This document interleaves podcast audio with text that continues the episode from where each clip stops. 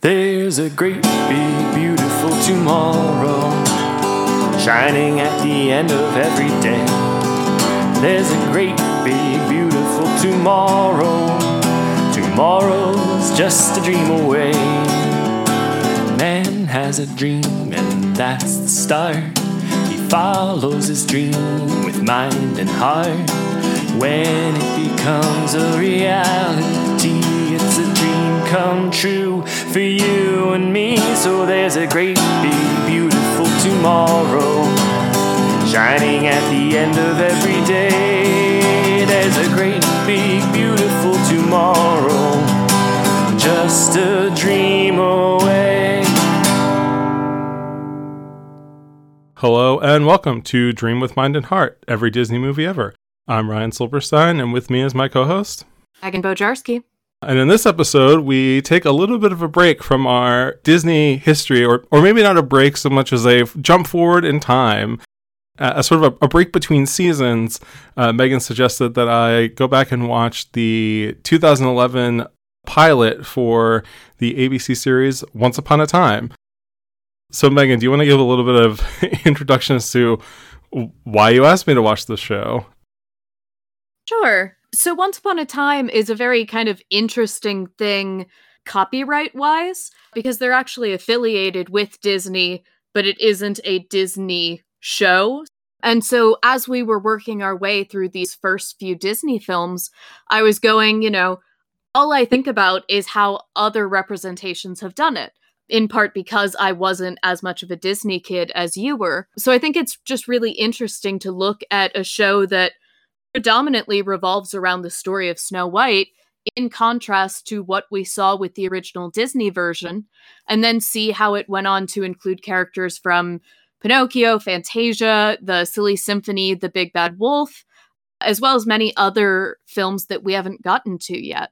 So the show just really kind of balances the classic fairy tale and modern sentiments and the magic of Disney in this way that makes it kind of an important paratext for us to talk about alongside these first few films. Yeah, I think that makes sense. I was certainly aware of the show when it w- when it was airing. Like, I remember it was sort of made a big splash, and then I was already sort of I've I've never been a huge T V watcher, at least in the last, you know, since I started college in like two thousand four, my T V watching has sort of steadily declined, with occasional pop-ups where I find a show that I really key into. But this was a time where I wasn't watching a lot of T V. So like, I was interested in the show just because of the concept, and I thought it looked interesting, but I, I you know, and my schedule was wonky enough where, you know, before streaming, keeping up with like a regular weekly network show that was doing a bunch of episodes every season was a lot to try to keep up with. And in the years since, I've totally got it crossed in my mind with, I think, the Disney Channel show, The Descendants, which is sort of, I feel like, like a Y A similar concept, but more directly Disney con- uh, show. Yeah, we might need to uh, talk about Descendants once we get to, like, Sleeping Beauty era, because I definitely ended up checking in on all of that. We've talked before that you have kind of the Disney background. I did everything fairy tales except Disney. So I know all of these adaptations really well. And I think we talk about adaptation a lot with Cinderella, because there's a million teen movies of Cinderella. But Once Upon a Time was just such an interesting entry, because in many ways the show revolved around Snow White, in contrast to what we were saying in our Snow White podcast, that Disney has kind of tried their best not to adapt Snow White to death, not counting the twenty twenty-four live action film that's currently in production. So I just think it's kind of this interesting, not quite Disney story, but close enough that it kind of plays against these ideas in new and interesting ways. As one of our, our regular segments shows, legacy is a huge part of the Disney company. And, you know, I went to that Disney one hundred exhibit since we, I think since we last recorded. Time is has no meaning. You know, that whole exhibit, I mean, literally, because it's, it's the one hundredth anniversary of the founding of the Disney studio, that exhibit is all about legacy, and sort of you can see the way that that exhibit is presented, where they go back to the old stuff, but they mix in the new stuff at the same time, that they're putting Ariel and Moana and Tiana alongside Snow White and Cinderella and Sleeping Beauty, and they really are sort of, you know, synthesizing their whole history. You can be cynical or not about it, but certainly as a way to tie in their progress in terms of diversity, as well as just tying the entire legacy of the company together. Just the way that they sort of reuse their intellectual property over time. So, you know, there's things about the Pirates of the Caribbean movies in that exhibit, and there are other things that call forward where Disney is sort of revisiting their own concepts. We're getting a second chance at a Haunted Mansion movie later this summer, as I was reminded when I was looking at the list of what's coming out this year. So, you know, I think the way that Disney talks about its legacy, the way that they revisit some of these stories and some of these characters over and over. And again, this is an A B C show. It's not directly Disney, but for all intents and purposes, it's Disney. Disney owns A B C. Bob Iger came up through A B C. So it's very much a part of their overall brand. And, you know, there's so much of, like, even growing up, like, I, I always associated A B C with Disney because they did those direct-to-T V Sunday night movies, you know, which were, I feel like, a precursor to the Disney Channel original movie, but like they were before that, but they were, I think, more, less at the tween audience and more at a broader audience, which is why we got one about Tony Danza playing football for the Eagles. Like, and so, you know, I, I think this is very much in the Disney umbrella, while also being very much in A B C shows in ways that I'm looking forward to talking about. Part of that is just kind of a legal thing. Like you said, Disney does own A B C, but this show specifically had special legal connections to Disney. At the same time, they had shows like Grimm coming out. I know that there's Ever After High, all sorts of kind of from kid to adult versions of playing with these same stories. And nobody except Once Upon a Time had the rights to Disney specific content, which is something that the series did a lot with, especially in later seasons that we won't be talking about today. But there's just such a kind of interesting interplay with that in how they kind of mock their legacy while also very much building it up. But I thought it just really needed to be kind of brought into our discussion of Disney and where they went with things. Can you remind me and also our listeners how how long you watched the show for? Because for this, I watched the first the first two episodes of the first season, but obviously due to time, that's as far as I could really get to, but I felt like I got enough to at least, you know, talk about the origins of the show with intelligence. So Once Upon a Time ran from October twenty-third, twenty eleven to May eighteenth, twenty eighteen. It had seven seasons, one hundred fifty-five episodes, and I watched probably one hundred fifty of those. I started watching it from the get-go. I got very kind of invested in the fandom for the first few years. It went downhill in the later seasons, so I had stopped watching in season six. And then they announced that there was going to be a musical episode. I, for one thing, I have another podcast about musical episodes of T V shows, so you can see my connection there. But I just knew they were going to play with Disney and the idea of the singing princess. So I actually didn't get fully caught up, but I got mostly caught up for that. And then I watched the final season. So I've watched nearly all of the show. I've rewatched the first few seasons multiple times. So a lot of times, especially as we're go- going to go through some of these lesser known movies, I will probably say things like, oh my God, I didn't know that was a Disney movie because it was referenced in the show at some point along the one hundred fifty-five episodes. I'm looking forward to this being a sort of recurring topic of like Megan's Once Upon a Time Corner.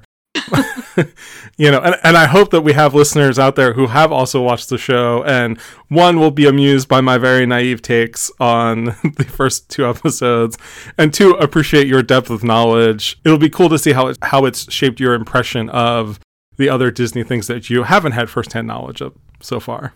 Yeah, I feel like this is a big flip from our usual dynamic where you like know and love the movies, and I'm like, I am aware that that movie existed. And that's about it. So it should be a lot of fun. I have added a little bit of information for this episode for our listeners who are not familiar with the show or aren't extremely familiar with it, just so that you all know kind of what we're talking about here and can just get a better idea of it. So a little synopsis that I wrote up. So the characters from famous fairy tales live in the Enchanted Forest, essentially a fairy tale medieval-ish world. But the evil queen will stop at nothing to ruin Snow White's happiness. In the process, she casts a curse that sends all of the fairy tale characters, or at least most of them, into the real world, where they live in a mostly frozen in time eighties-based small town in Maine for twenty-eight years until Snow White and Prince Charming's daughter, raised as an orphan in the real world, arrives in town. Only she has the ability to save the town and break the curse, but only if her ten-year-old son, Henry, who was coincidentally adopted by the evil queen, can make her believe that magic and fairy tales are real. And if that sounds super convoluted, that is the least convoluted thing about this show. If if anybody is on TikTok, there's a fun kind of revival of fandom interest with people just going, what is this show and its nonsense? I saw a video the other day that was talking about in a later season, Anna from Frozen taught Prince Charming how to sword fight in order to stop the evil overlord Bo Peep. So this show goes wildly off the rails in later seasons. But broadly speaking, it kind of has these key themes of hope, redemption, how villains are made, and then especially family, and how that kind of is navigated between birth family, adoptive family, love connections, and then found family. And that kind of plays out through these kind of parallel scenes of the fairy tales taking place in the Enchanted Forest, and then these characters in the real world trying to figure out, like, modern morality that makes kind of this interesting play-by-play where we see on one side kind of, ah, yes, there's good and evil, and it's these stories we all know. And on the other side, it's, okay, um, what do we do when someone is genuinely a fantastic mother, but also is evil and genocidal? Like, is it okay for her son to still love her? And a lot of other kind of complex situations. Just briefly touching on the history of the show, it was run by showrunners Adam Horowitz and Edward Kitsis, who were actually kind of major driving forces in the show Lost. They came up with the idea for the show in two thousand four, before they were on Lost. Fun fact, if you love Lost, about half the cast of Once Upon a Time is from Lost, so you'll see some familiar faces. But they wanted to wait until that series was over to focus in on it. Horowitz has said that essentially they wanted to approach each character by asking, how do we make these icons real? Make them relatable.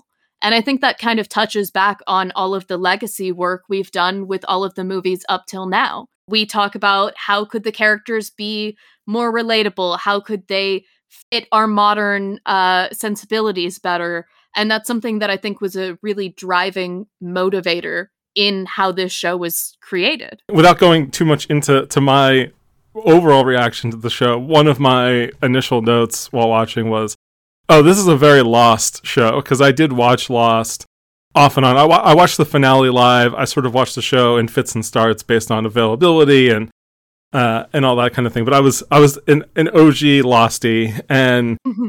just the production value was that sort of very glossy, high end, but still network T V budget. So mm-hmm. like it, it fits right in with Lost, and even just the way that the scenes are sort of written, the, like the pacing of the show. It felt like more like Lost than anything I've ever actually watched uh, since Lost, in terms of, again, just the overall vibe of it and the way that they were sort of unfurling the stories. And then the cross-cutting obviously was also a huge part of Lost. Every season they would be either doing, you know, some kind of character flashback, or there was a season where it was a, you know, alternate universe sort of sideways thing. And so th- there was a lot, there's a lot of Lost D N A. Even that's very evident even from these first two episodes. Those are major connections. They get more prominent as you go. Like I said, the cast is a huge Lost crossover, and especially as we go into the later seasons. But one of the things that I love this show, I, I will always love this show, but it and Lost also unfortunately had the really intriguing, well sketched out first few seasons before just going absolutely off the rail in the end as they tried to come up with even more bizarre plot twists to throw into it. Uh, so I think that that's definitely kind of a vibe that transferred into this show as well. And Lost, for me, I, I'm a person who will happily defend the Lost finale anytime. But that show did lose its way, especially in the middle. Like, that third season, after they sort of entered, without getting too deep into it, but, like, once they introduced the, the others and the people on the other side of the island, and they had all these new characters, and they didn't really know what they were doing. And then at some point during that season, I think they sat down with A B C and were like, okay, how much longer are we going to run? Because that will tell us how to fit, how to you know, structure the rest of the show. And they finally were able to get A B C to commit to... okay, we're going to do six seasons, and this this is the amount of episodes that you have. And and, and then I feel like it's it, not that it's perfect from then on, but it starts to go, get back on the rails more often than not. I am a defender of the seventh season of Once Upon a Time, which was like a soft reboot of the show, which many people hated, controversial. Uh, but I definitely think that Lost D N A can be seen in kind of the losing the way and, and finding it again. So Lost is a huge connector here. There's other kind of possible inspirations and predecessors, one of which I knew about and the other one I am desperate to see now. So the general premise of importing the Snow White characters into the real world was previously seen on another A B C television show, the nineteen eighties comedy sitcom The Charmings, which I have never heard of, but now deeply need to see. I, I read some synopses, and it sounds so horrible in the best, most delightful way. And one of the other kind of inspirations that people connect with is that it has a very similar premise to Bill Willingham's comic series Fables, which A B C bought the rights to in two thousand eight, but didn't fully develop. So I believe that you mentioned that you had some experience with Fables, and I'm just kind of curious how well you see that connection here. I'll talk about that more in just a second, but I just opened the Wikipedia article for The Charmings because I had to, and they named Snow White's evil stepmother Lillian, which, mm-hmm. like, A B C, I don't think, was owned by Disney at this time, but the fact that they named Snow White's evil stepmother the same first name as Walt Disney's wife is bizarre. This is one thing I find hilarious, that, like, every adaptation seems to have universally uh, rejected Disney's official name for the evil queen, which is, like, Brumhilda or something. But I just looked it up. Lillian means purity? So that seems really weird, at least in Once Upon a Time. And I've written about this, so go to my Twitter page, and I'm sure I've posted about it. The names are super transparent on Once Upon a Time. So the evil queen's name there is Regina, which is literally just Latin for queen. And that is not hidden. They say that in season two of the show.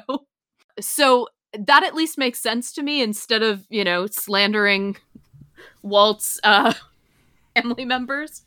That is absolutely wild, and again, I don't know if it's intentional or not, but it is absolutely bizarre. But yeah, Fables, I'm I'm a big comic book reader, um, and I try to expand beyond just superhero comics when I can, and Fables is actually from D C Comics' Vertigo imprint, which is their sort of more adult-tinged comics, again, generally not superheroes. Uh, it started in the summer of two thousand two, and so I jumped into it probably, I'm looking at the like collections and trying to remember when they were coming out. But I, I came into it relatively, I don't want to say early, but you know, within the first, I don't know, three or four years of it probably. I, I was at least aware of it. And because D C is owned by Warner Brothers and has been for a long time, the main characters are all based on the sort of pub- the, the public domain versions of these characters. Uh, and so the main character is the Big Bad Wolf, uh, who has renamed himself as Bigby. And he and the other Fable characters are generally from European stories, with some notable exceptions. And they have been exiled to a magical neighborhood inside New York City. So sort of like a Chinatown that is invisible to normal humans, because they've been exiled by the... I'm trying to remember what the name of the... because I, I don't want there's a there's a the villain's true identity is a secret, at least the the villain of the first, you know, major arc of the series. I I think he's just called the Adversary. So I won't, I won't spoil who that is because it is a well-known character, and there's a big twist that works very well uh, if you're reading and you don't know. And uh, Bigby is sort of the the, sh- the sheriff, the main cop. He, he's kind of written as a detective, you know, and he solves murders, and it spins more and more into different flashbacks and bring in other characters.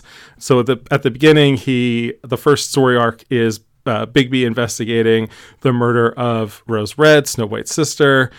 There's a lot of strife in the comic between uh, characters like Rose Red and Snow White, who at the very least appear human, even if they're magical, and they can sort of go out into the real world. And, you know, and and other characters like, you know, Bigby and some others who are who, who you know, Humpty Dumpty. It would it would shock people if they saw a giant Eggman walking down the street, and it would sort of blow their cover and make them vulnerable, you know. And then there's there's flashbacks that take place throughout history. So there's a whole arc where you find out what the Big Bad Wolf was doing during World War Two. You know, Cinderella is uh, uh everyone thinks she is like completely frivolous and an airhead who just enjoys shopping, and it's revealed that she's actually a spy.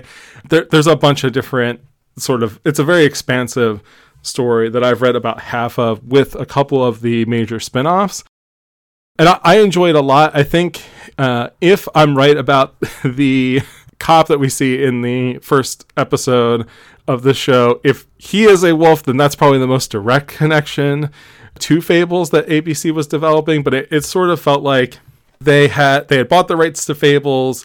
I believe that, uh, at least according to them, Horowitz and Kit, Kit, Kitsis said they were not aware of Fables when they came up with their idea, which I, I, I, I'm going to believe them at face value. And there's enough differences even in just the pilot and my memory of reading Fables, you know, ten years ago, that I don't think they stole anything, because it, it is beyond the, there's fairy tale characters in the real world. There's not actually a lot in common with where the premise goes from there. And I still think, as much as I would love to see a screen adaptation of Fables, the way that that story is structured works best in comics because it can go all over the place and introduce a huge cast of characters. And, you know, they don't have to worry about budget because it's just how well can they draw it. That's the whole, you know, live action versus animation struggle that Disney goes through.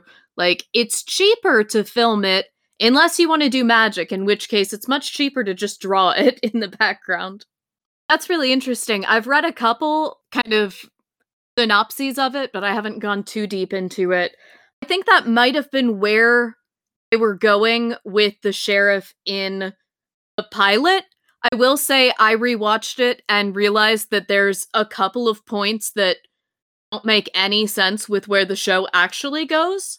Uh, so you can definitely see that production change from like, here's our original idea to where it kind of got fleshed out. I will say there is more to the sheriff than meets the eye, but the wolf is never really explained in as much depth as it should be. That's, I mean, weirdly, that's one of the things I like about T V, especially watching pilots where you're like, okay, like this is the concept for the show. And, you know, this also just comes at a really interesting point in T V history where, you know, Lost sort of signifies this shift from like the networks really starting to embrace serialized uh, storytelling versus, you know, the more like, obviously at this time, you know, C S I, Law and Order, all those shows are huge hits where they're still doing case of the week stuff. But I feel like Lost was one of the first, if not the first major show that was driven to success and huge ratings because it was serialized. You know, I mean, there's obviously things that have come before it, like Twin Peaks and, and other stuff like that, but not to the degree of serialization and to the to the degree of success with Lost, where they really sort of embraced, look, if you missed an episode, you missed some major stuff. And, you know, if it comes around again, we might do a previously on, but that's the most you're going to get. We're assuming that you're going to watch it. And I feel like this was the time where they were starting to do the thing of like, if you go to A B C dot com, you can watch the most recent three episodes. And so like they're trying to help people not fall behind, but it's not quite to the age of, you know, Netflix, where it's like, here's all the episodes at once and you can watch at your own pace. For the first season, there is kind of a like, not monster of the week, but very episodic uh, structure. More or less every episode of season one introduces a new fairy tale character's story. After that, it gets very, very long form. I remember there was a storm while one episode of the third season was taping for me, and I just missed a huge part of it just because, like, I missed twenty minutes of one episode. But it definitely does lean into that, like, long form story structure, which means that I, I'm a little sorry that you only got to see the first two episodes, because there is just so much going on in this first season. I think that kind of brings us to the point where I just kind of want to know what you thought. We're going to talk a little bit more later about specifically how it connects to, to Snow White and to Disney. But just broadly speaking, what did you think about the show? I enjoyed the first two episodes. I will say, centering the first two episodes, at least the first two episodes, around a child actor is a bold and brave choice because, you know, we meet this woman and she's like on a date, and uh, and I was like, okay, they're giving us the backstory where he's like, you're an orphan without any friends, which I think is a weird thing to point out to somebody when you're uh, on a first date with them, but, you know, we'll go with mm-hmm. it. And then, you know, she makes a wish, this kid just like randomly shows up and he's like, hi, mom, like, I'm your son. Remember that you ad- you gave a kid up for adoption ten years ago? In the sense that I struggle with child actors in general. And the way this kid is written is exceptionally precocious. And he is delivering a lot of exposition. And it, this is not the actor's fault. This is just a general thing I have about kid actors and performances. I think he does uh, the best job that could be expected out of him at that age. And so, you know, I, I'm sort of going with the story. I know... At least I know Jennifer Goodwin, and so like I'm sort of waiting for her to show up. And then connected with all of the actual fairy tale stuff, I thought it was really fun. I really liked that even from the beginning. I don't know offhand if the glass coffin is a a Disney Snow White adaptation choice that they're bringing back, or if that is in any other older versions of the story. I like that not only do we see it, but also, you know, Snow like references it. Like, once I was like, I thought I was a goner in this glass coffin. And so there's a playfulness early on that I, I appreciated, because as much fun as it can be to take fairy tales seriously, like I, I enjoy at least the first Snow White and the Huntsman movie. I know I saw the second one, but I really don't remember it all that well. I think it is just as fun to sort of be a little playful with it without being over the top and sort of undermining the stories themselves. And I like that it was a continuation. I like that, you know, unlike the Disney animated version, we saw Snow White, and I think he's Prince Charming in this, but in the Disney mm-hmm. version, he is just the prince, because Prince Charming is Cinderella's boy. Um, but they talk about that later. Okay. There's a whole conversation in like season four about the fact that nobody knows his name. He has like six different names, but none of them, basically all of them are nicknames, so nobody really knows his name. Yeah, Snow just called him Charming, and that's why he's called that. Gotcha. they they definitely negotiate the fact that this character legitimately has no real name in in the Disney version. But I like that we got to see the wedding. I like that the dwarfs are there, which is, you know, again, one of the criticisms that we had about the animated version is that at the end of that movie, the dwarves are just kind of being like, goodbye, like as they, as, you know, the two ride off together. So I, I appreciated sort of that follow-up. I like the overall aesthetic of the fairy tale world. I like that it was colorful, but not overly, co- like it wasn't cartoonishly colorful, but it wasn't drab either.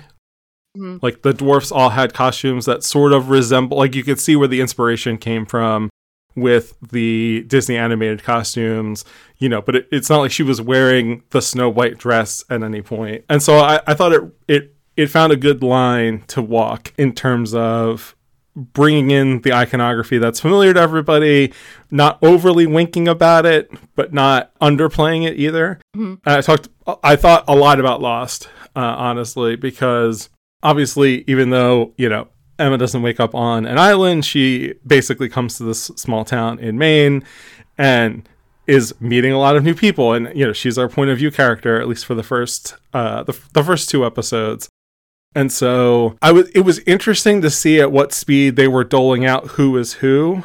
Um, so like, you know, there's a, uh, there's a granny, but we don't know like which granny she is necessarily, mm-hmm. but we know right away that Henry, the, the, the boy, his therapist is Jiminy Cricket. Like that's pretty apparent right away, I think. Mm-hmm. And so it, it was just interesting to see of how much of this, how much are they going to mystery things and how much are they just going to tell us up front who these people are, whether through voices or seeing the same actor playing the same parts. And I think that's more fun than trying to tease out all of it. And then it was also really fun to see Giancarlo Esposito show up as the Magic Mirror, in part because as we're recording this, the season finale of Ma- Mandalorian season three just wrapped. Uh, so I've seen a lot of Giancarlo Esposito recently.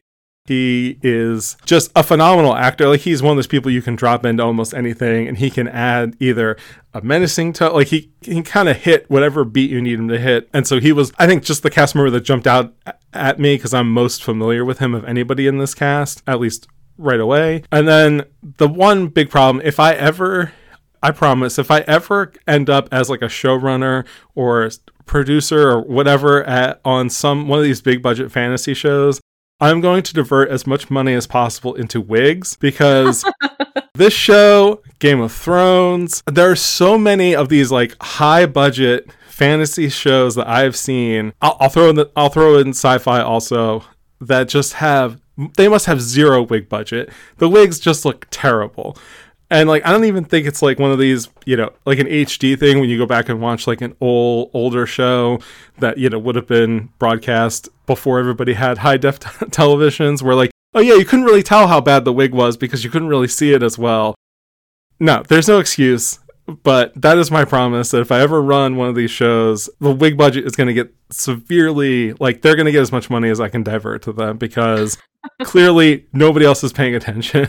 That's funny. I never made that connection before. I'll talk more later about the reception, but by and large, like the physical appearances of the actors is the thing that this show got praised for the most.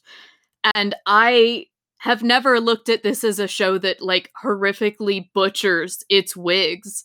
I mean, there's there's the infamous wig in the finale of Supernatural. There's an infamous wig in the finale of The Vampire Diaries, so I'm aware of them, but I I, I personally didn't have a problem with any of these characters' wigs. I'm just saying that the wigs are par for the course, but but that needs to be raised. That's all I'm saying, is that the wigs were passable, but like gen- the, the Snow White hair, I think, is prob- probably the one that jumped out the most to me, although the Evil Queen and her in the uh, fairy tale side of things was a little was a little close. Also, I've I've seen worse, but it it just jumped out at me that like the rest of, if anything, I think it says that the rest of the production looks so good that I was like, man, they could have just spent a little bit more time or money on these wigs. but but that's fair because there are other times where so much of it looks really good. And then they really wanted to put something like big and crazy in there. And it looks so cartoony because everything else is so well grounded. And then you just have like, you know, Chernabog shows up later on and does not fit. Uh, it just is such a weird contrast with the kind of the grounded fairy tale aesthetic of everything else. Uh, so that's fair. There. So much of it is good that the bad things definitely stand out. I will say, I think Jiminy Cricket looks great. And, you know, I can understand being like, if we only have, you know, so much money, we have to make sure that this important character looks good at all times. You know, again, I'm not saying that the wigs were awful. I'm just saying it jumped out at me that everything else looked really good. And that was the one part where I was like, oh, you really just kind of didn't quite get there with the wigs. But again, if Game of Thrones has this problem, you know, you're you're playing on the same turf as that show, which has a much, much bigger budget. And so, but again, like seeing seeing Jiminy Cricket in the in his fairy tale form, I'll say, I was really impressed for, you know, two thousand eleven network television budget, like mm-hmm. all that all that stuff looks really good, and the sets and costumes and all that kind of stuff, it, it wasn't like, oh, every scene takes place in like the middle of the woods, or like, you know, it it didn't have the it clearly had more money than like a C W show. Like, I've only ever seen a couple episodes of like Supernatural, but it, you know, it, it doesn't have that same sort of, you know, everything is being filmed outside in Vancouver, outside of Vancouver somewhere look that a lot of these shows have. Yeah, I think that kind of the visual world building is a real high spot for this show in a lot of ways. Like, Storybrooke as a town is a very grounded place. Mm-hmm. The Enchanted Forest, it depends on what part of it they're at, but at least kind of the the Queen's Castle and Snow White's Castle and like a couple of other major locations are very well built. There are certain points where they're just running through the woods nonstop, but you know, part of that is just fairy tales. They just live in the woods a lot.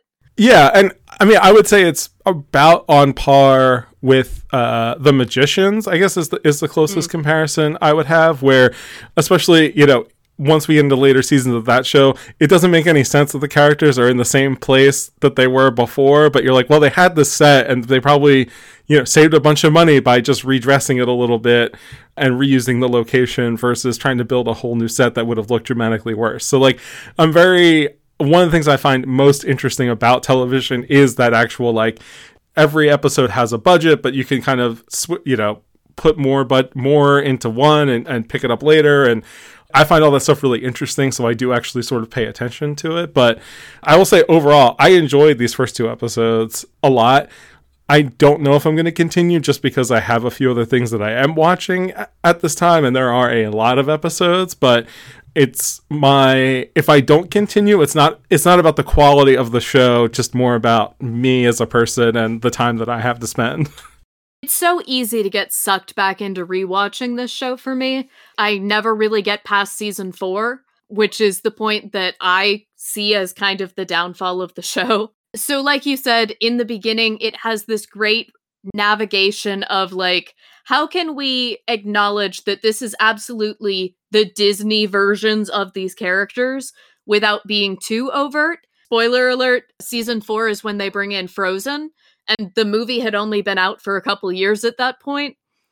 So it was very apparent that this was not like the plan all along. This was, oh, this movie made a lot of money, let's try and steal some of that. So there's there's kind of that negotiation of how, how far is too far.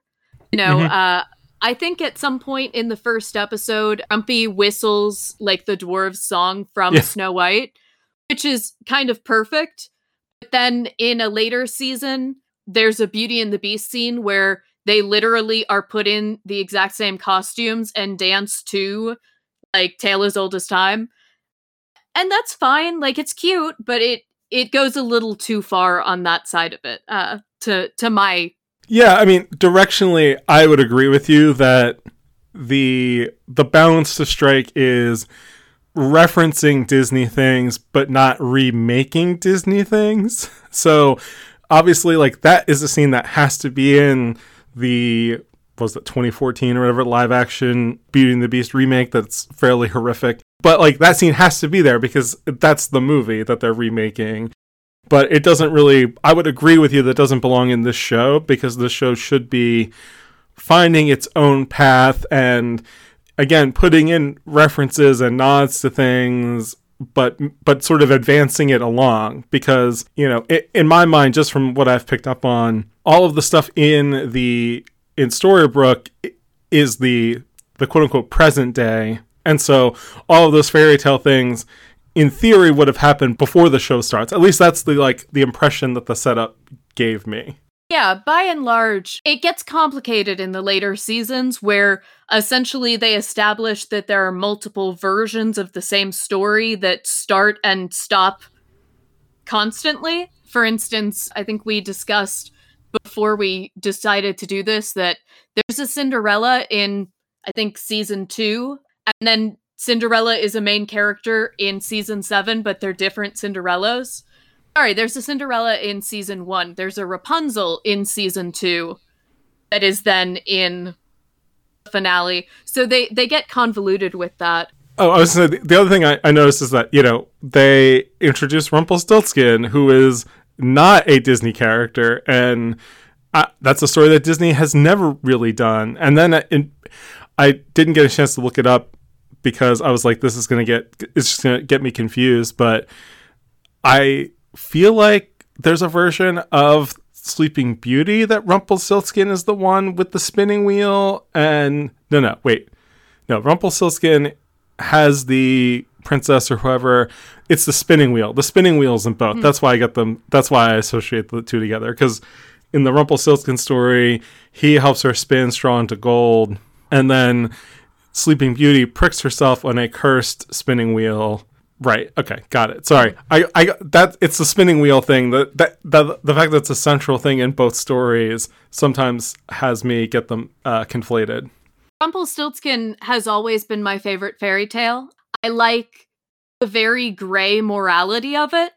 Like, we cheer for the queen to not have to give up her baby, but like, it's kind of like the Ursa Ursula apologists. Like, she made a deal and she knew what she was doing here.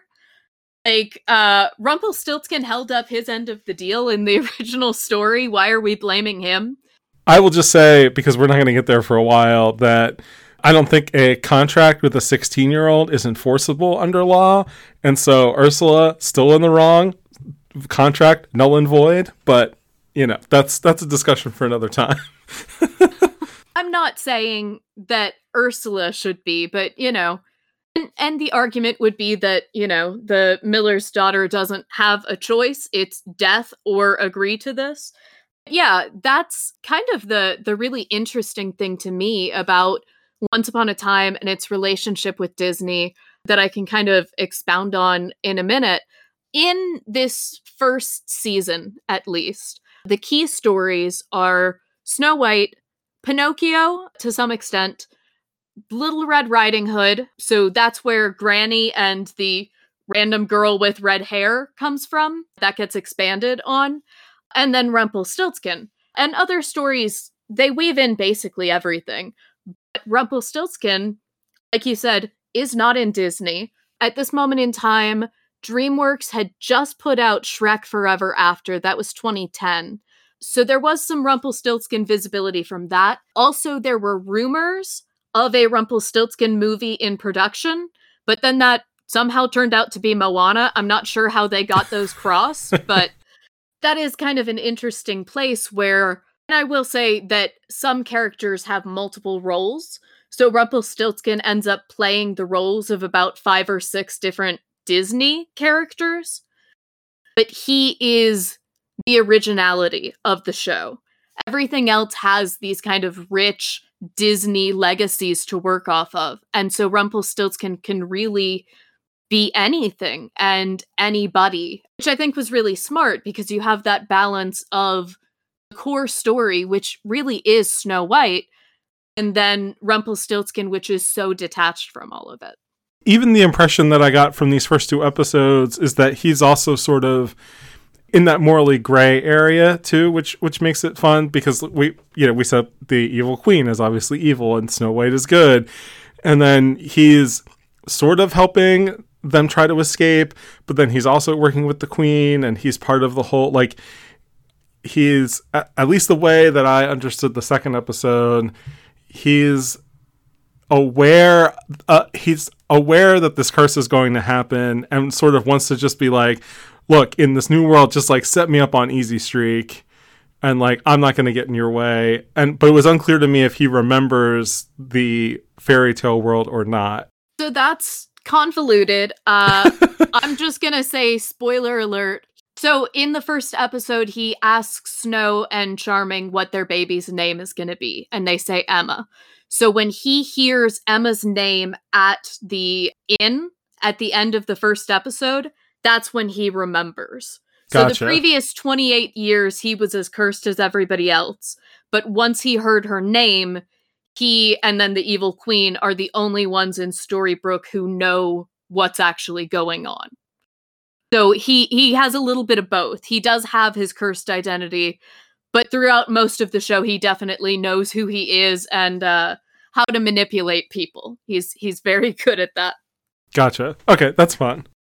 And I'm glad I wasn't totally wrong on, on misreading that. No, it's, um, a lot of things were left very ambiguous in the first season. I will say that Rumpelstiltskin is centered in the second season more than the first season. The first season is really the evil queen's story. If we're going by villains, Once Upon a Time is definitely a show for villain apologists. So a lot of times we kind of gauge it by their narratives.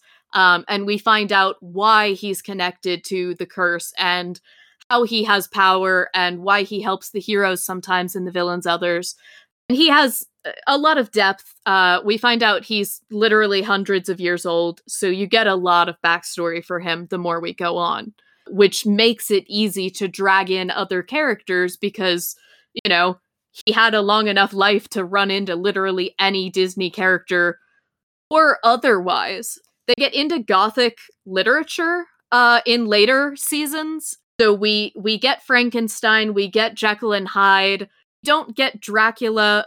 So excluding some of the weirdness of that, he really does have a chance to kind of meet anybody you could want to drag into the story. I love Frankenstein just in almost any incarnation. And so of weirdly of anything, that piece of information makes me vastly more interested in trying to watch the rest of the show.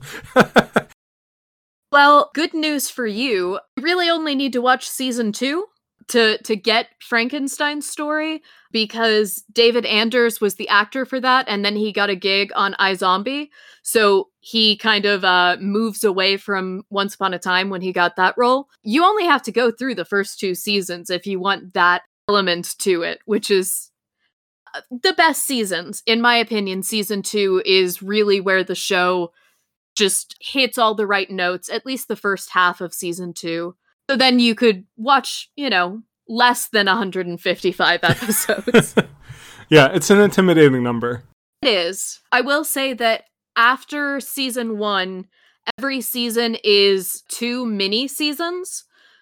So it's a lot easier to kind of chunk it out because there's basically a new arc every twelve episodes, which is a lot more manageable.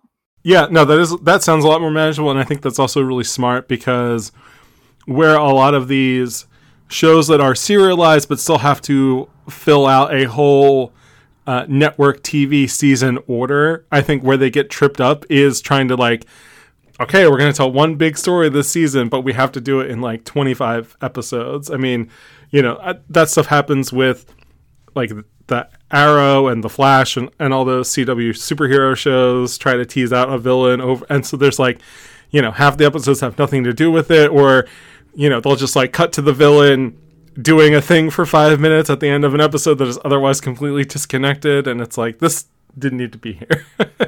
So sort of sp- speeding up that way, I think makes sense.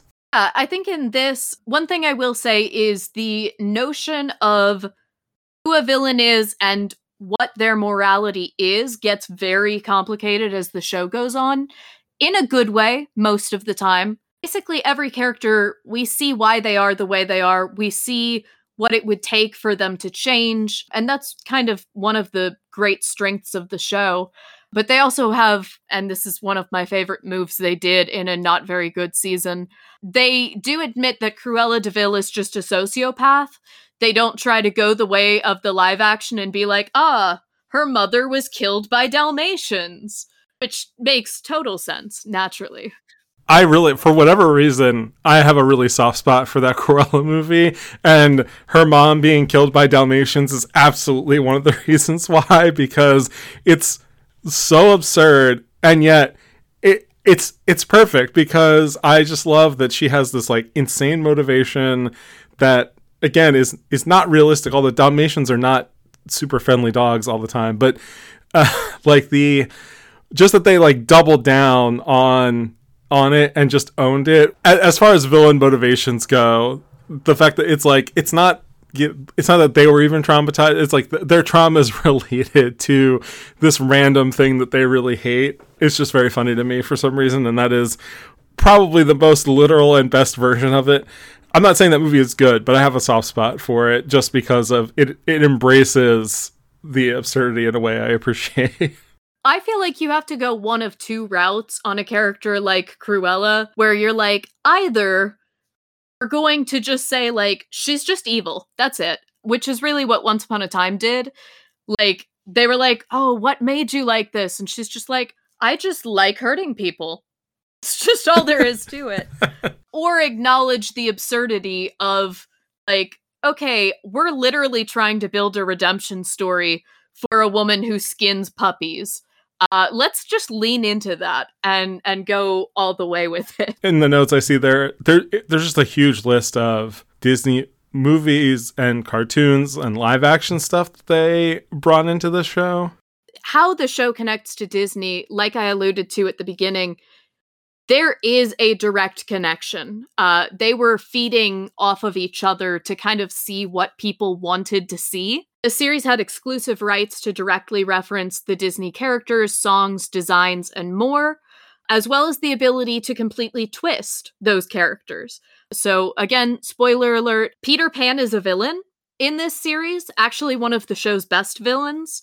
Rumpelstiltskin ends up being the Beast from Beauty and the Beast. So we have some major subversions, but we also just have playing with all of the things that are in Disney that we loved so much. Mickey Mouse is never an actual character in the series, although the Sorcerer's Apprentice is a character. He's just not Mickey Mouse. But there are plenty of hidden Mickeys. I actually noticed there's a hidden Minnie in the pilot episode.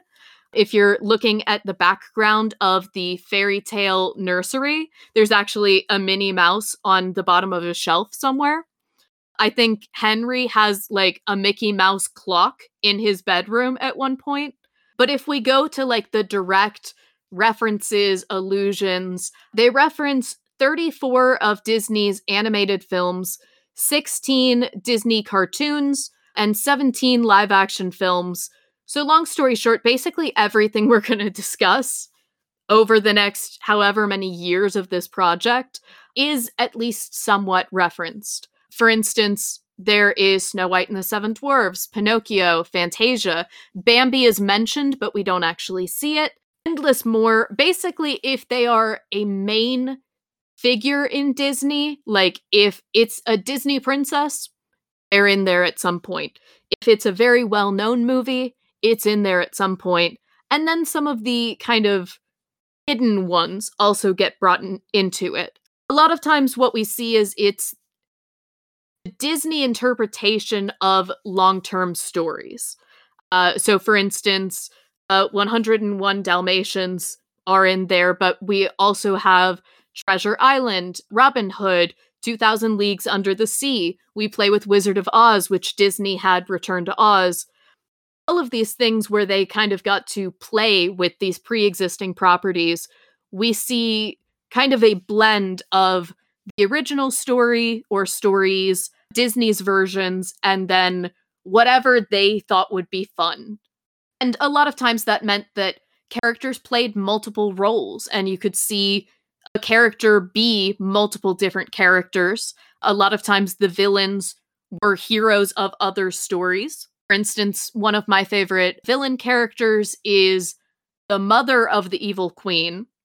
So we really get to see where Regina gets her evil. But she also was the miller's daughter in Rumpelstiltskin and the Queen of Hearts from Alice in Wonderland, as well as a few other little bit roles. We really thought she was going to be Persephone when they played with the underworld. And it just kind of gave the ability to kind of play with and remix these classic stories and the Disney of it all in a way that kind of fixed some of Disney's issues. A lot of the sexism is dragged out. Uh, there's some controversy over race with Once Upon a Time, but for the most part, they kind of eliminated Disney's failures and Disney's controversial parts and found ways to really rebuild these stories into the modern era in a way that keeps the magic without all of the dark stuff and the disclaimers that we've been talking about for the last several weeks. It was interesting because the brief glimpse that I got of Maleficent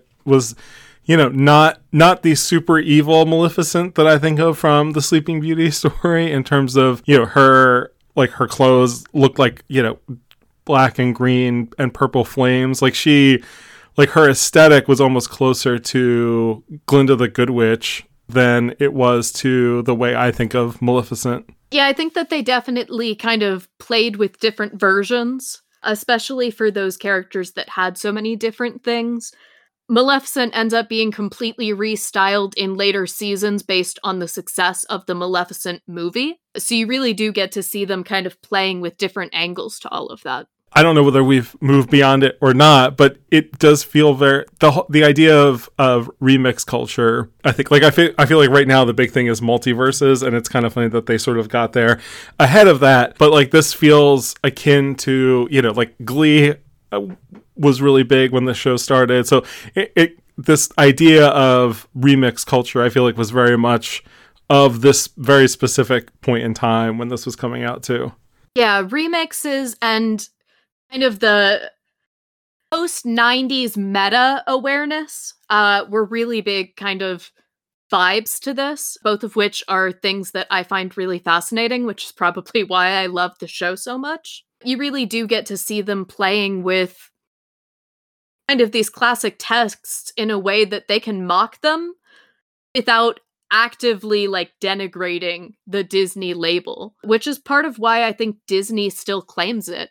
Um, I mean, not only is it just Disney owns A B C, but Once Upon a Time had been on Netflix, and then they shifted all seven seasons to Disney Plus in September twenty twenty because they wanted, and you'll see it in the way that Once Upon a Time is labeled on Disney Plus, they wanted to directly make that connection that if you love Disney, here's a way to love it as an adult and as someone in the modern world who can see the failings of the original movies or kind of the areas that we don't like as much as we maybe used to several decades ago. Yeah, and, and as a Disney kid, I could absolutely see myself, as a, if this had been on when I was a kid, I could see myself like watching this as a family every week, you know, especially if I was like, you know, eight or nine or ten when it started. I could see, you know, it being like, this is a show that we watch as a family, and we all, you know, we all sit on the couch and have snacks, and, you know, it, it becomes a family tradition, because I don't think there's anything,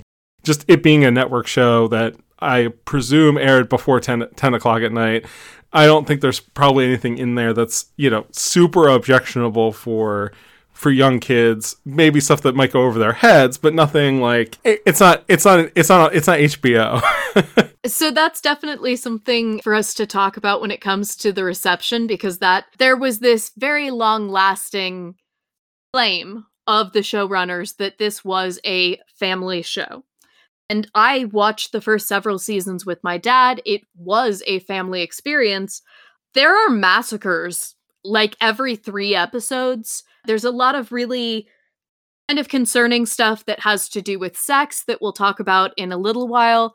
So there were definitely some dark sides, some controversy over what counted as appropriate for kids and what didn't.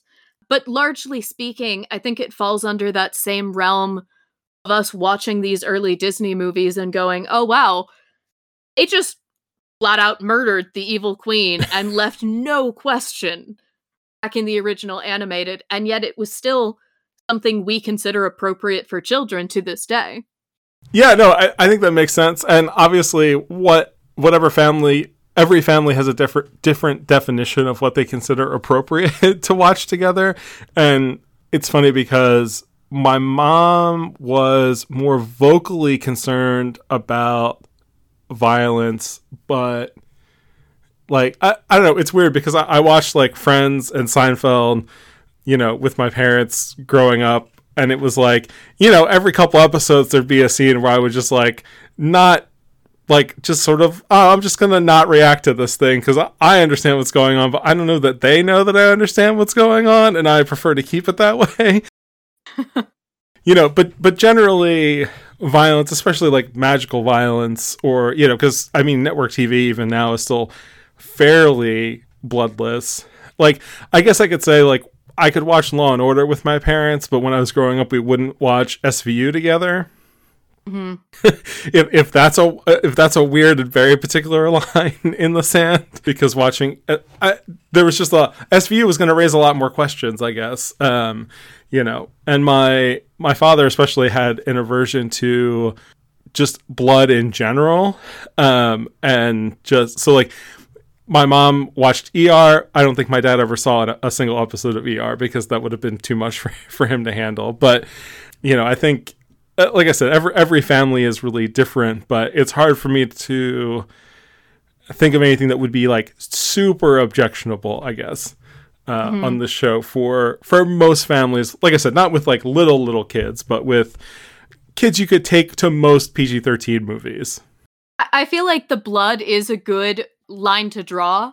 One of the big things that they bring in is that people can take people's hearts, uh, but it's magic, so there's no blood or anything involved. They're not cutting open their chests.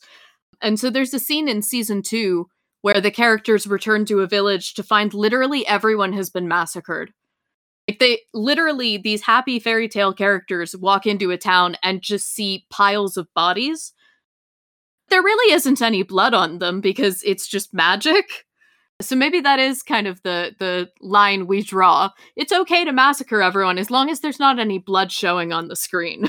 You know, without getting too far down a tangent, there there are a lot of people who are like, well, bloodless violence is actually worse for kids in the long run because it makes it look like there's really not any consequences, where at least like, you know, show, showing the consequences of violence can make it more meaningful. But that's That's neither here nor there. I would personally consider this to fall under uh, fantasy violence, which is kind of its own separate thing. I mean, there's a horse heart in one of these first two episodes that is uh, has clearly been very, very lovingly cleaned uh, before uh, the evil queen gets her hands on it to try to kickstart this curse with it. Like I said, they pull out hearts a lot, and they, they never have blood or anything. They're just these lovely things you can hold in your hand, and they glow, and they're pretty. Which is oddly kind of on the line of, like, Valentine's Day hearts rather than, like, biological ones. Because it's, it's all just, like, an object. There's not, you know, blood and guts and, you know, the way that it squishes and... Anyway, uh, that might be a tangent. Uh, we're going a little too far down. But I wanted to kind of keep talking about the show and these first few episodes because I think that, you know, like I said, Snow White and her family are such a big deal to this show. And we did recently watch Snow White and talk about kind of how we perceive Snow White and how kind of defined the Disney princess, but how many things have changed. Um, I have some quotes from the showrunners that I might bring up, but first I'm just kind of curious about how you kind of thought their interpretation of it is compared to kind of what we talked about a few weeks ago. Yeah, like I said, I mean, I... I, I don't know if the dwarfs go on to play bigger roles in this larger story, but I was glad to see them Uh, at least in, in that first episode. And again, I'm glad that it was nice seeing, you know, Snow White's wedding that is sort of, you know, maybe pointed to at the end of her movie, but she just sort of rides off with the prince. And so being able to see the wedding and seeing the dwarfs there was good. You know, her be her, her being the one to draw the sword on the queen as the queen approaches them is it. It's one of those things where it's very self-conscious, and it's funny because I, I, there's so many, so much of it comes down to individual reaction as to whether you want to call that as empowering or pandering.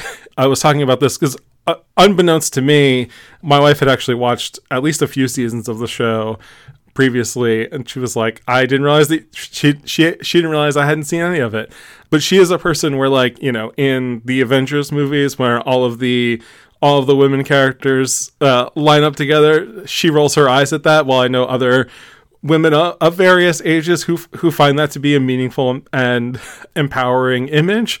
So I can see how that could cut both ways, but at the very least, I thought it was a nice sort of rebuke to the passive reputation that Snow White at least has from the Disney version. You know, we, we talked about that a bunch on that episode, but it was nice to see them at least making a choice there to sort of acknowledge it. So so that was really cool. And then I just, I like that this show revolves around Snow White, I, because of its place in Disney history. If they're going to embrace the Disney of it all, that makes the most sense. And I think it's also one of the more open-ended stories because, you know, Cinderella, there's not really like a villain to set up. You know, Sleeping Beauty is more closed-ended, because at the end of the story she's awake and Maleficent has been vanquished, and it's, you know, and and while yes, they obviously did kill the evil queen in in the Disney version, I just feel like there's there's so much more to that world that we don't know, that's just sort of hinted at, and there's other characters that could be brought in, like the Huntsman in theory, and you know, and then just populating this with the fairy tale world, because like I said, I, I enjoyed the, the Fables comic as much of it as I read, and so it's a concept that I like, and I enjoy fairy tales in general, you know, and I think if anything, being in my teens and twenties was all about like cool sci-fi stuff, and you know, like cyberpunk, and and being really into into those kinds of things. And if anything, my thirties has been me deep, digging deeper into mythology and fairy tales, and so it, it definitely speaks to that part of me that has always enjoyed these kinds of stories. You know, it it builds on the the folk stories and the fairy tales that we already know, but it also makes its own lore for us to explore deeper. I, I just really quickly wanted to go back to your idea of empowering versus pandering, uh, because I think that is such an important discussion about female characters. Um, because I'm I'm the kind of person that I watch, you know, badass female characters and find them amazing, and that's really cool.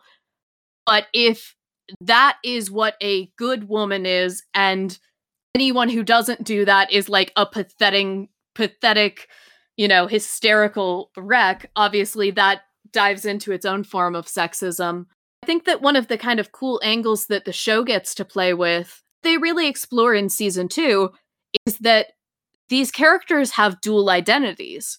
So Snow White is also Mary Margaret Blanchard, and Mary Margaret is much more kind of the mild-mannered, passive character that we think of with Snow White, whereas Snow White in the Enchanted Forest is a badass, and she is, you know, she got cast out of her home, so she decided that she's going to become a thief or a bandit or whatever else she needs to to survive. And so because we have both angles of that, we get to see a more authentic female character where she is stronger than her reputation, but she is allowed to be sensitive, and she is allowed to, you know, sob about the fact that her daughter is being taken away from her. And so I think that the show does generally find a good balance between those angles. And one of the best ways that it does that is that this is really a female-dominated show. There are male characters that are important. Henry is extremely important. Charming will become more important. Rumpelstiltskin is, is supremely important. But we see Snow White and Emma and the Evil Queen, and a little bit later, Belle from Beauty and the Beast is a pretty significant character, and we get the Wicked Witch of the West. And those are kind of the main female characters. And they all approach these things differently. So while all of them have moments where they fit the like strong female character archetype, they all do it differently, which I think is such an important kind of answer to that question. Mm-hmm. Because it's not saying that women have to be one way or the other. It's saying that all of these versions of femininity are worthy of attention, which is something that I think Disney, as an animated company, is still kind of struggling to figure out. Women can be different, and both versions can be powerful, whereas they kind of tend to go through like an archetype of the princess, uh, especially like the, the Renaissance era and then the most recent era. You know, a- as much as I like many of the movies, kind of all the women in the Renaissance era are the same. They're a little bit rebellious, but ultimately in love.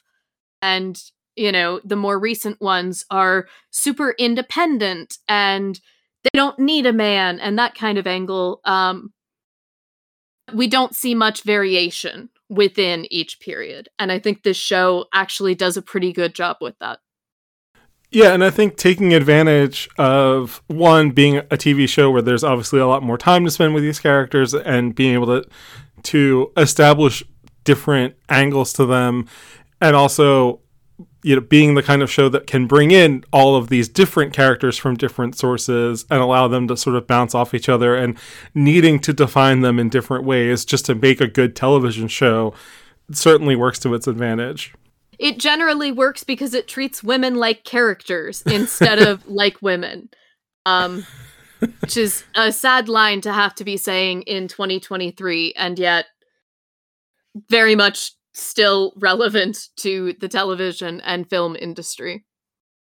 For sure. One more kind of thing that I noticed that was kind of interesting about kind of comparing Once Upon a Time's version to Snow White and to the Disney formula that we've been discussing and how it's been built is the kind of centrality of the kind of the frame story storybook. I mean, with the Disney movies, we had so many of them starting with, we have opening a book and then the text and then a picture and then go into it.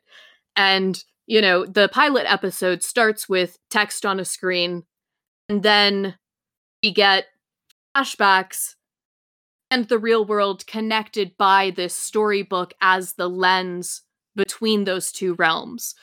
Uh, and I think it's just kind of a really cool way to honor that Disney formula while also being able to play around with it a little bit more.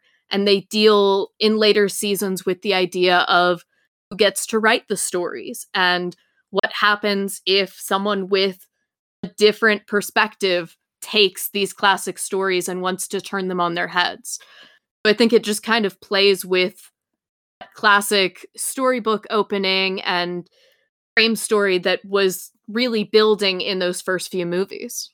Yeah, and I think without doing this podcast and watching those movies in quick succession, I don't know that I would have realized that that was a reference, only because that kind of opening is is like so iconic that I don't even notice it. Mm-hmm. So I, I I definitely appreciated that nod. And again, I, I think it is that mix of love it, lo- you know, sort of loving tribute, but also playfulness. And I think just in general, they dealt with the problematic parts by erasing them, which is was very much in that era considered to be the correct route. Uh, nowadays, we have kind of an idea that you should illuminate some of the problematic elements instead of ignoring them.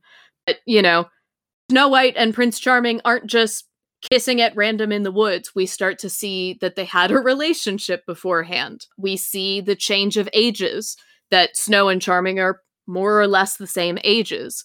He fixed a lot of the kind of deeply uncomfortable societal issues by just not doing them.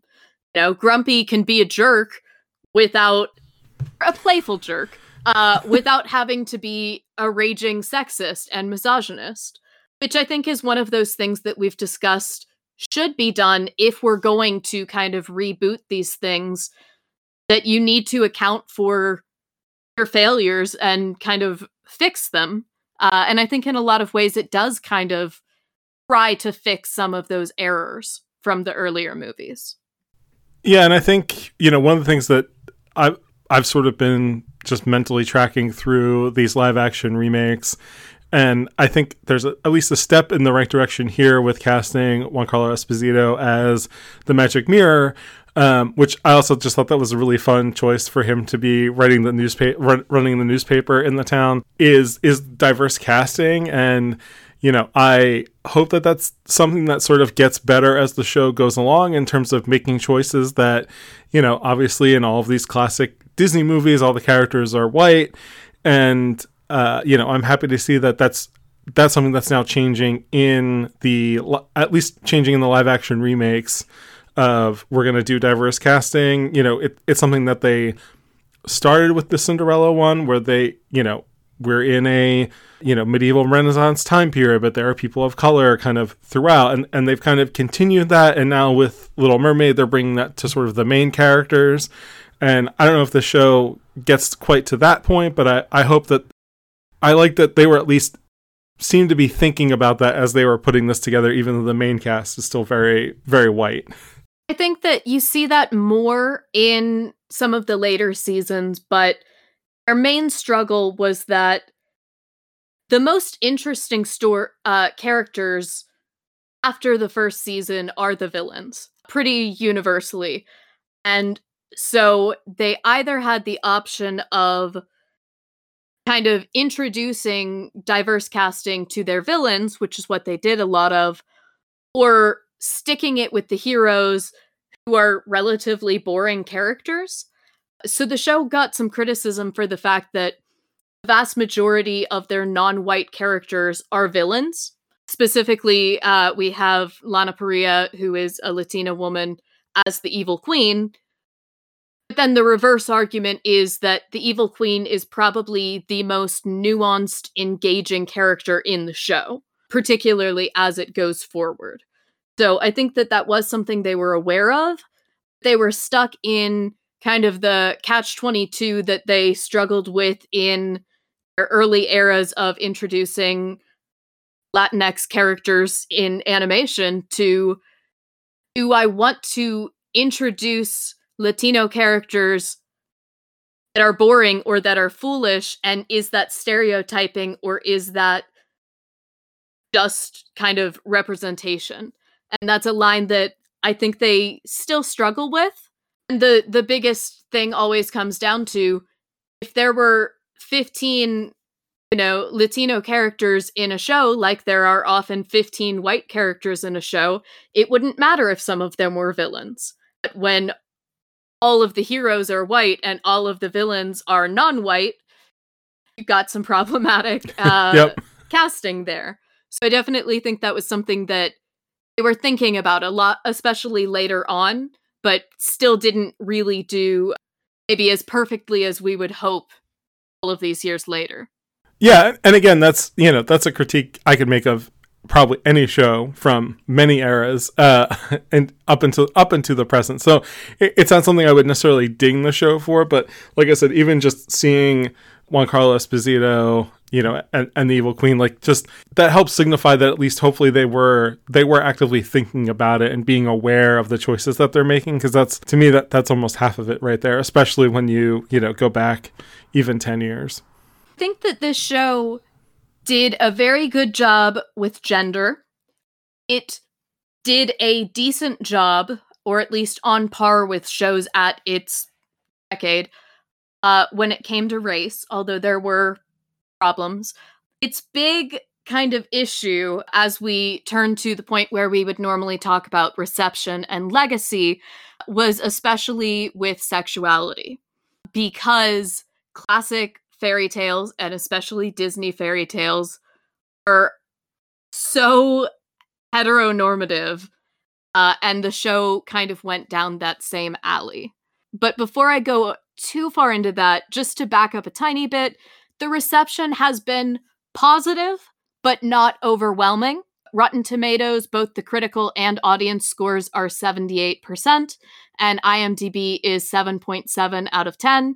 So passing, but not with necessarily super flying colors. It was nominated for a total of ninety-one awards, which is very impressive, but it only won twelve.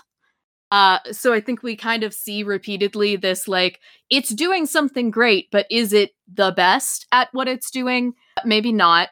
Uh, the vast majority of their nominations were for casting and costume design, set design, kind of that world building that we've talked about before. Uh, a lot of people will argue that Once Upon a Time did a significantly better job making realistic versions of Disney costumes than the Disney parks or the official Disney live action remakes, which I will stand by. I think that you see a lot of the kind of air of the original costume without looking like a cheesy costume. For instance, they got seven nominations for the Creative Arts Emmys. They got twelve for People's Choice Awards. Lana Parrilla won the most individual awards uh, with four, and was very well loved for her role as Regina and the Evil Queen, uh, which just really, you see that a couple of the actors really got massive fan bases from this show. And we see that there were people who just flocked to the show. Uh, but it maybe didn't always have perfect uh, ratings. Generally positive reviews about its feminist portrayals, but Oddly, there was a lot of female-perpetrated sexual assault in the show. The evil queen has the ability to control people, and a few of the people that she is controlling, she is regularly having sex with. Uh, there are two female characters who use magic to pretend to be other people and have sex with male characters, which is a historically condemned trope in male magic users, and yet somehow they did the opposite. Again, with sexuality, there was a lot of frustration regarding queerbaiting, which is a very complicated subject, with the kind of neglect and even mockery of the showrunners towards the popular uh, sapphic relationship Swan Queen, which is the evil queen and Emma Swan, which gets even more complicated when you think about the fact that she's technically her grandmother, but that's neither here nor there. Showrunners frequently claimed that they couldn't introduce L G B T characters, especially as the leads, because it was a family show, which became a line that uh, much of the fandom resented. Uh, they tried to fix that problem with a one-off episode with newly introduced characters that were never seen again, where they gave them the perfect happily ever after, but they weren't real characters. They were a, you know, get off our back and leave us alone about this issue. Thankfully, that was handled a little bit better with a female relationship in the final season that was pretty well handled, but it got to the point where essentially between the fans, other parts of the fandom, and the showrunners, there ended up being kind of a lot of hostility about what relationships should happen, uh, which I suppose is somewhat natural when the Disney movies had clear relationships that we could get used to. See that if those were changed, people would get mad, versus kind of the, the rise of Tumblr fandom around this same period.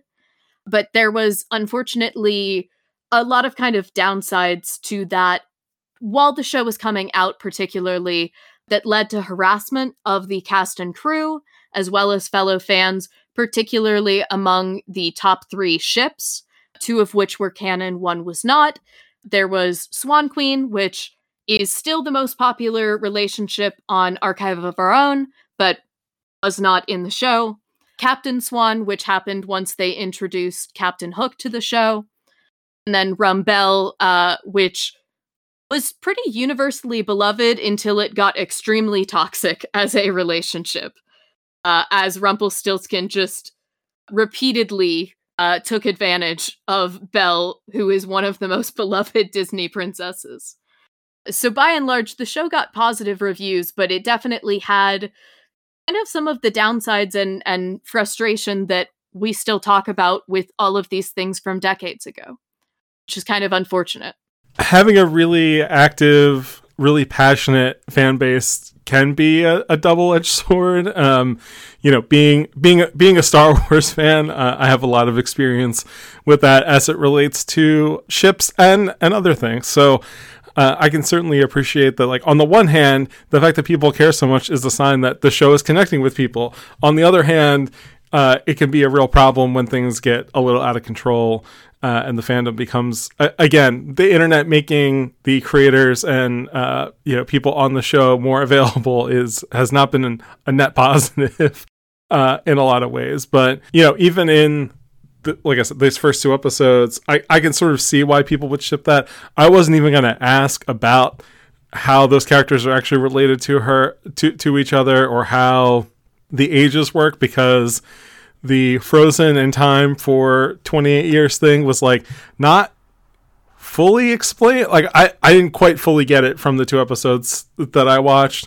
So I, I, I had a lot of questions around how how that was all working. So I, I can see how it gets convoluted very, very quickly.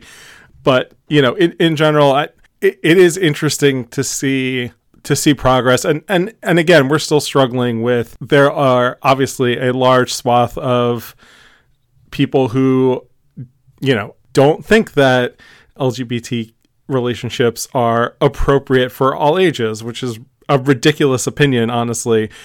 But it's... It, we haven't really moved much past where this show was, unfortunately, in the, you know, ha- decade or half decade since.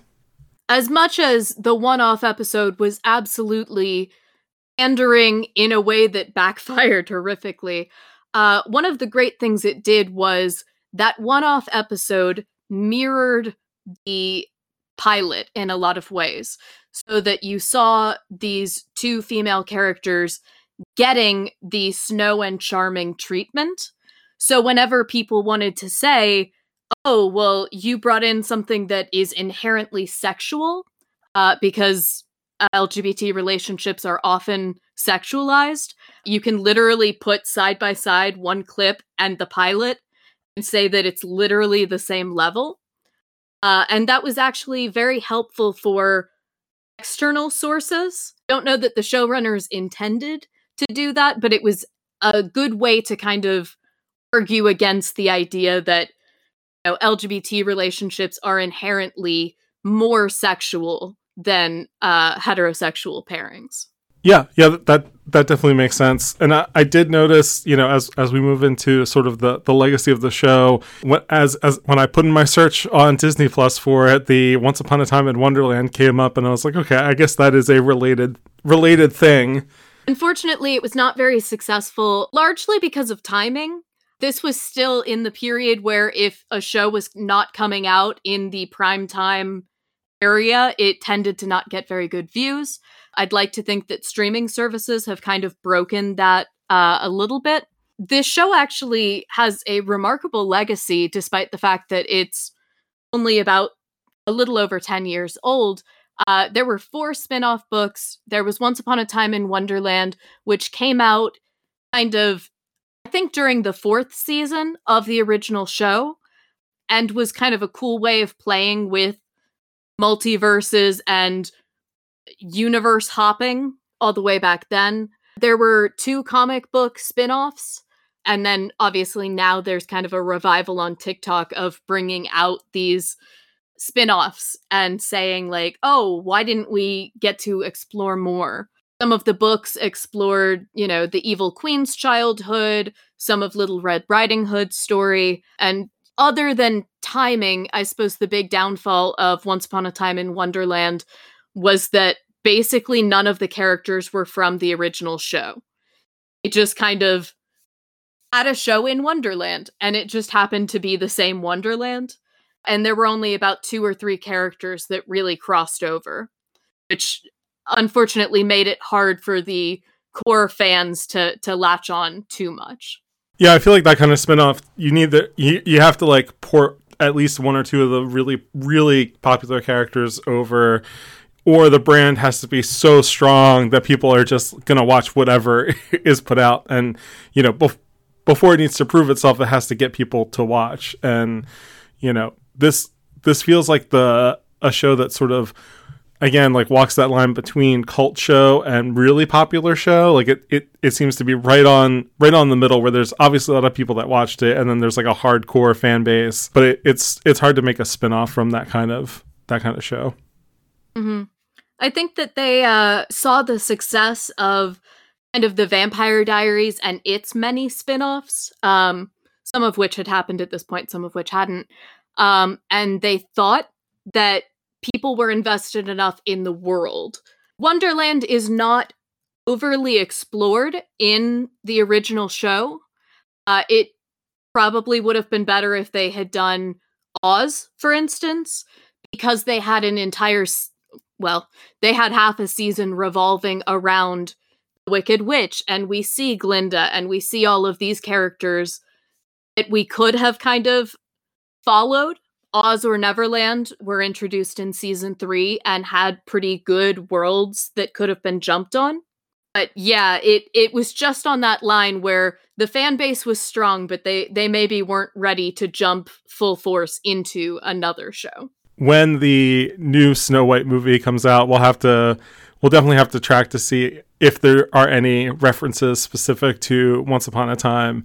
You know, it, it's funny that we're finally getting the Disney Snow White animated or live action remake, I should say, because I feel like also around this time, again, I mentioned Snow White and the Huntsman earlier, and there was also was it Mirror Mirror, the one with Julia Roberts as, as the evil queen, I think all came out within a year or two of each other, because I think those are also both like twenty ten, twenty eleven movies. So I think if anything, it, it'll be interesting to see if there's a, you know, a, a lot of nostal- a, a sort of nostalgia wave for twenty tens Snow Snow White stuff, including this, when that hits next year. Now that the nineties are super old and vintage, which is horrifying and painful to say, the twenty tens are just old enough that they are kind of starting to get some of that nostalgia. I haven't seen direct connections, but I know that there's certainly some discussion of the fact that, you know, we had a very powerful Latina fairy tale character in The Evil Queen in Once Upon a Time, and we are now in the twenty twenty-four uh, live action going to have a Latina Snow White, specifically through Rachel Zegler. And so we kind of see some of that, uh, where we're getting to see some of that expansion of diversity.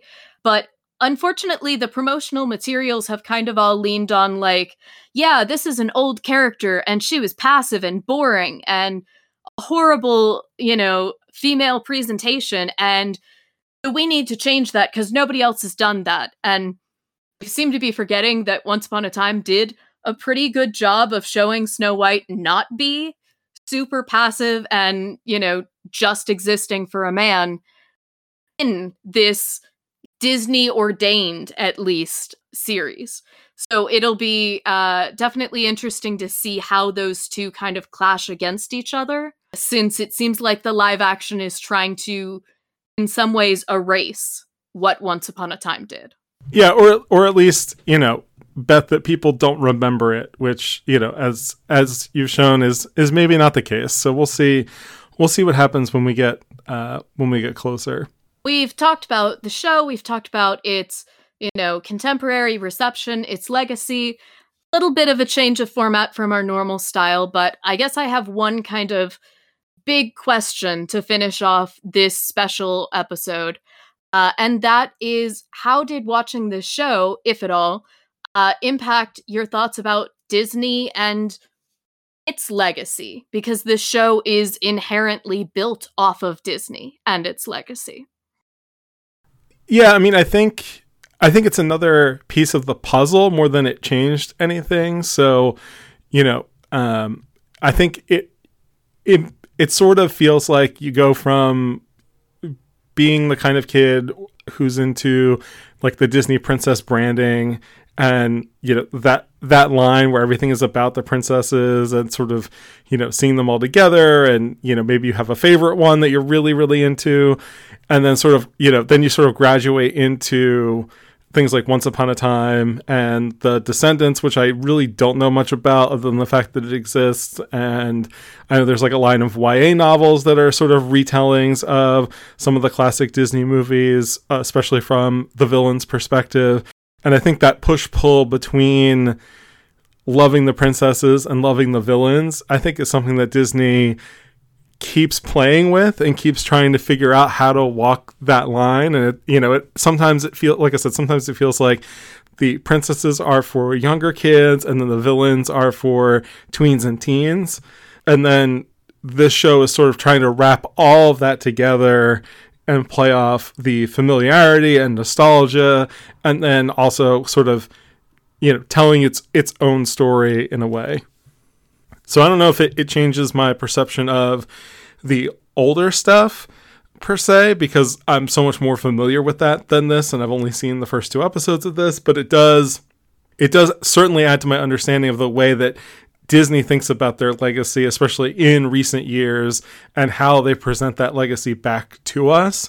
Because if they're good, if Disney's good at anything, it really is sort of mining their own legacy and and repackaging it and getting us invested all over again, you know. And you know, I'm sure there are people out there who watched this show and then got really into the, maybe not the older movies themselves, but the characters. And, you know, I, I could imagine somebody being like, oh, I'm going to, I love, I can imagine somebody being really into Once Upon a Time and then buying like a Snow White Loungefly backpack, you know, because they're associating with the, they, they, they love Snow White as a character more because they watched this show than they would have if this show hadn't existed.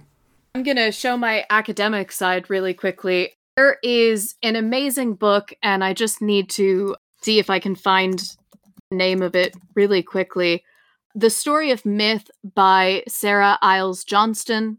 I read it in one of my religion classes, and it never leaves my mind. And it essentially talked about the fact that in Greek mythology, they were able to have these myths that contradicted each other. Some of them mocked each other, some of them argued with each other, but they were able to build the characters into this rich world that felt real. And I think that this show, for me, is Disney doing that to literally mythologize their own characters. Technically, these characters existed beforehand, but so much of American culture is reliant on Disney's perceptions. By introducing this kind of counter narrative that also promotes these original ones, you know, you can find a new love for the originals, and you can find more depth in the originals, and things you don't like, that's okay, because the show mocks them too, but they built a stronger world in which these stories and these characters have something beyond the ordinary human. They have some kind of magic of their own. Really no other company except maybe Marvel has been able to really capture that well. And I think that this show just does a really good job kind of bringing the Disney world to a new generation and building it that much stronger. You know, and I think being a, you know, a, a comic book fan and a, a superhero fan, and, you know, there's multiple versions of these characters can exist in your head all at the same time. And, you know, there doesn't have to be one definitive version of any of them. And I think that's, it's actually more interesting to to have different different takes on things. You know, like some of my favorite, you know, Batman or Superman stories are sort of alternate universe stories where, like, you know, one of the more famous ones is Superman Red Son, where it's like, what if Superman's rocket had landed in the Soviet Union instead of the United States? And, like, those are, it, it's fun to, to take those familiar characters and, like we said, remix them or, you know, do an alternate take on them, because it allows you to explore that character in a different way or build a new, richer version of that character.